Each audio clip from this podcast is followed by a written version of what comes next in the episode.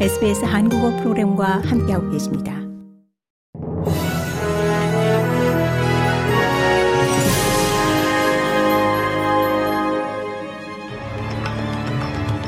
(2024년 2월 16일) 금요일 오후에 SBS 한국어 간추린 주요 뉴스입니다.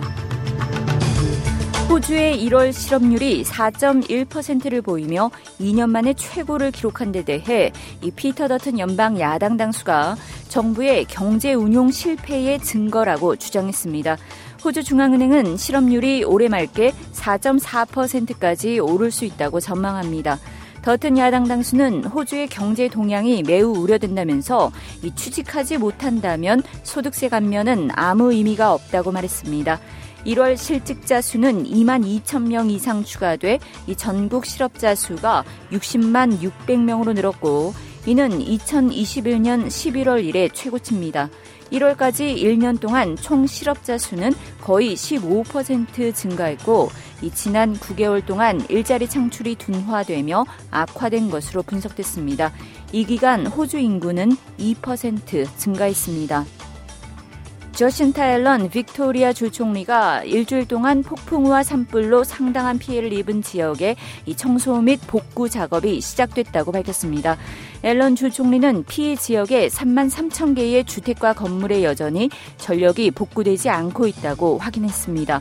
당국은 17일 오후 6시까지 이 전기 공급이 중단된 대부분의 가정에 전력이 복구될 것으로 예상하고 있습니다. 하지만 3,000개 가구는 다음 주 초까지 전력 복구가 힘들 것으로 보고 있습니다. 한편 빅토리아주에서 발생한 산불로 주택이 소실된 주민들이 피해 평가를 위해 집으로 돌아가면서 이 전체 피해 규모가 곧 밝혀질 것으로 보이는데 피해 규모는 초기 예상보다 더 클 것으로 전망됐습니다.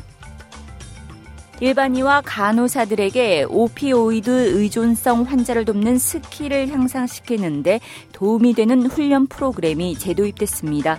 국립약물알코올연구센터의 보고서에 따르면 2021년 약물 오남용으로 인한 사망이 1,788건으로 이 마약성 진통제 오피오이드계 약품이 오남용 사망의 제1 원인입니다. 호주 일반의협회 빅토리아주 지부장 아니타 무누즈 박사는 빅토리아주 내 오피오이드 의존성 치료를 위해 이 약을 처방할 수 있는 의사의 수가 심각하게 부족하다고 말했습니다. 2021년 기준 미국에서는 8만 명 이상이 오피오이드 남용으로 사망했습니다. 마약성 진통제 오피오이드는 이 극심한 고통을 겪는 말기암 환자나 절단 환자 등에게 사용되는 합성 의약품입니다. 고국에서는 서울의 다섯 개 주요 대학병원인 서울대병원과 세브란스병원, 서울아산, 삼성서울, 그리고 서울 성모병원 다섯 곳의 전공의 전원 약 2,700여 명이 오는 19일까지 사직서를 내고 20일 오전 6시부터 병원을 떠나겠다고 밝혔습니다. 이들이 다음 주 한꺼번에 병원을 비우게 되면 이 막대한 진료 차질이 빚어질 것으로 우려됩니다.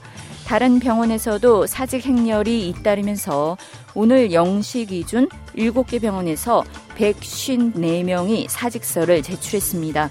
40개 의대생 대표들도 오는 20일 일제히 휴학 계획을 제출하기로 결정했다고 밝혔습니다. 고국 정부는 수련 병원들에 대해 집단 연가 금지 등을 내리면서 이 불법 행위에 대해서는 과거처럼 구제 절차가 없을 것이라고 경고했습니다.